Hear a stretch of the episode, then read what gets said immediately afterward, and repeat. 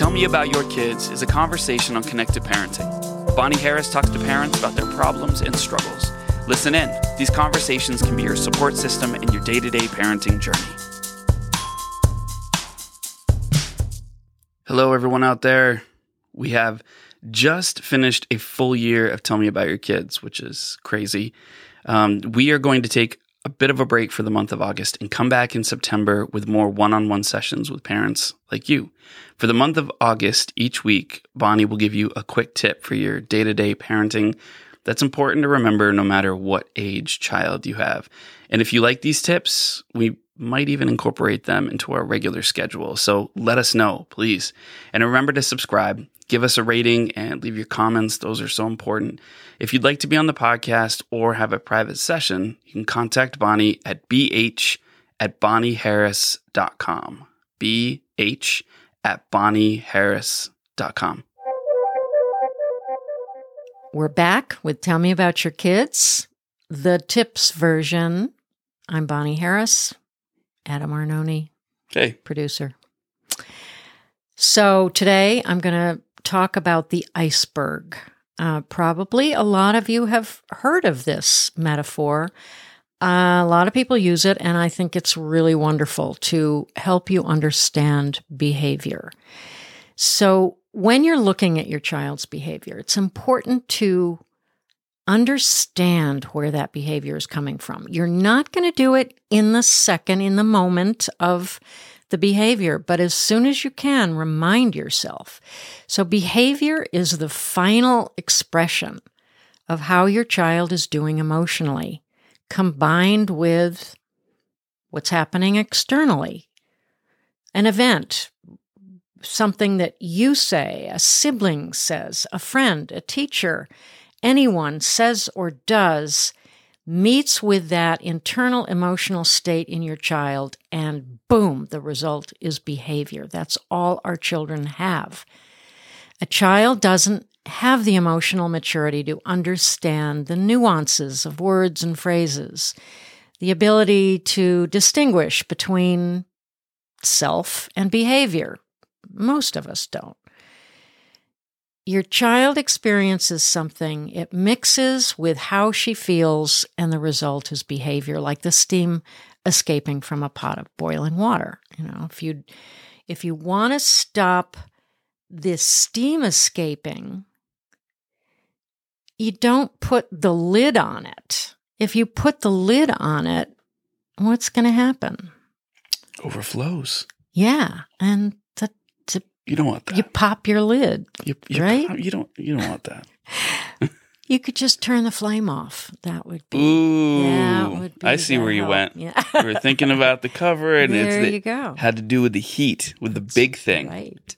All right. So here's the important thing for you, the parent.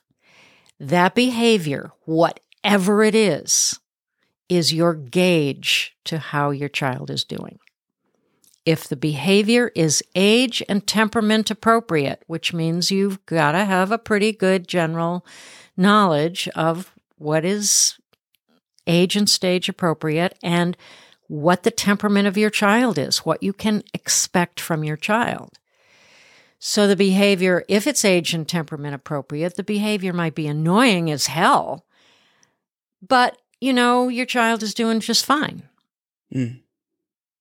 Right? Yes, a absolutely. kid, a, a little kid playing with the flour all over the kitchen floor, you know, that's annoying as hell, but, But age appropriate. age appropriate. It's that's fine. that's hard though. I know it, it's Yeah. hard when it when it's that age appropriate is so um, disruptive in what you're trying to do. yeah. It's it's hard Yeah. when a kid is you know has flour and has thrown it all over like dinner or done something, and you're like, well, you're at an age appropriate level for what you're doing right now, but you've just ruined my whole life. but you're age But appropriate you're age behavior, appropriate, so, so, at least you're fine. Right, I'm yeah, not. right. You are. yeah, you'll be fine. Right. I'll have a nervous breakdown. You'll be fine. But what that what that means when the behavior is not age and temperament appropriate. So when your child is throwing things, screaming at you, calling you names, self degrading, um, all the things that our kids get into that we worry about. That behavior tells you that your child is having a problem, not being a problem. Mm. And so when when you feel like your life is ruined because you've got to clean up this mess, let's say it isn't age appropriate. Let's say your 10-year-old has thrown flour all over the floor. hmm Something's going on, yeah. right? Right. And right. it's not fun, but it indicates that she's having a problem. Yeah, the the yes. What what are your kids saying with their actions? Yes. Yes. That's huge. Sometimes they're telling you they don't have the words for it, but they're telling you with their actions. And the worse the behavior, the more unacceptable the behavior. I, I never say inappropriate behavior because behavior is always, always, always appropriate to how your child is feeling. Hmm. But it's unacceptable, right? So no matter how bad it gets, the worse it gets, that's your indication that your child needs you more, needs more connection than ever because they are having a major problem. They're in major pain.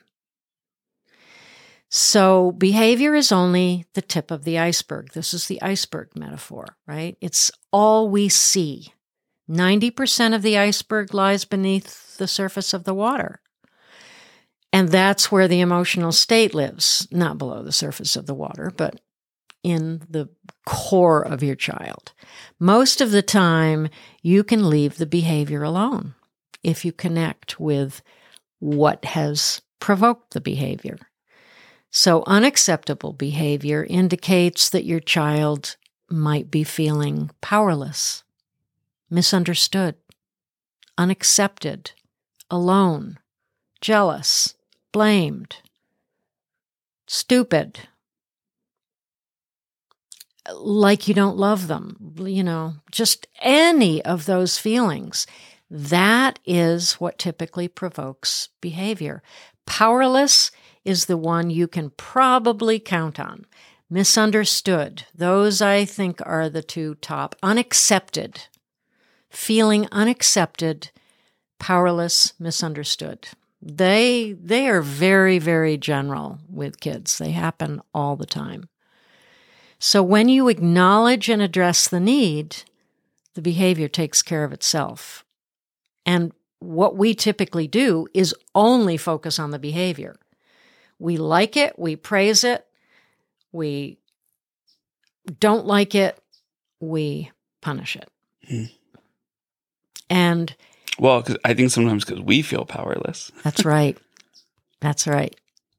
And often that behavior triggers in us our feeling of powerlessness. The thing about punishing behavior, and when I say punishing, I mean yelling at your child, threatening your child, blaming your child, taking something away from your child, setting an arbitrary consequence, putting your child in timeout, grounding, all of those things only add insult to injury. They only make your kids feel worse. And when you really, really understand behavior, I promise you there is no way in hell you would ever do that to your child again.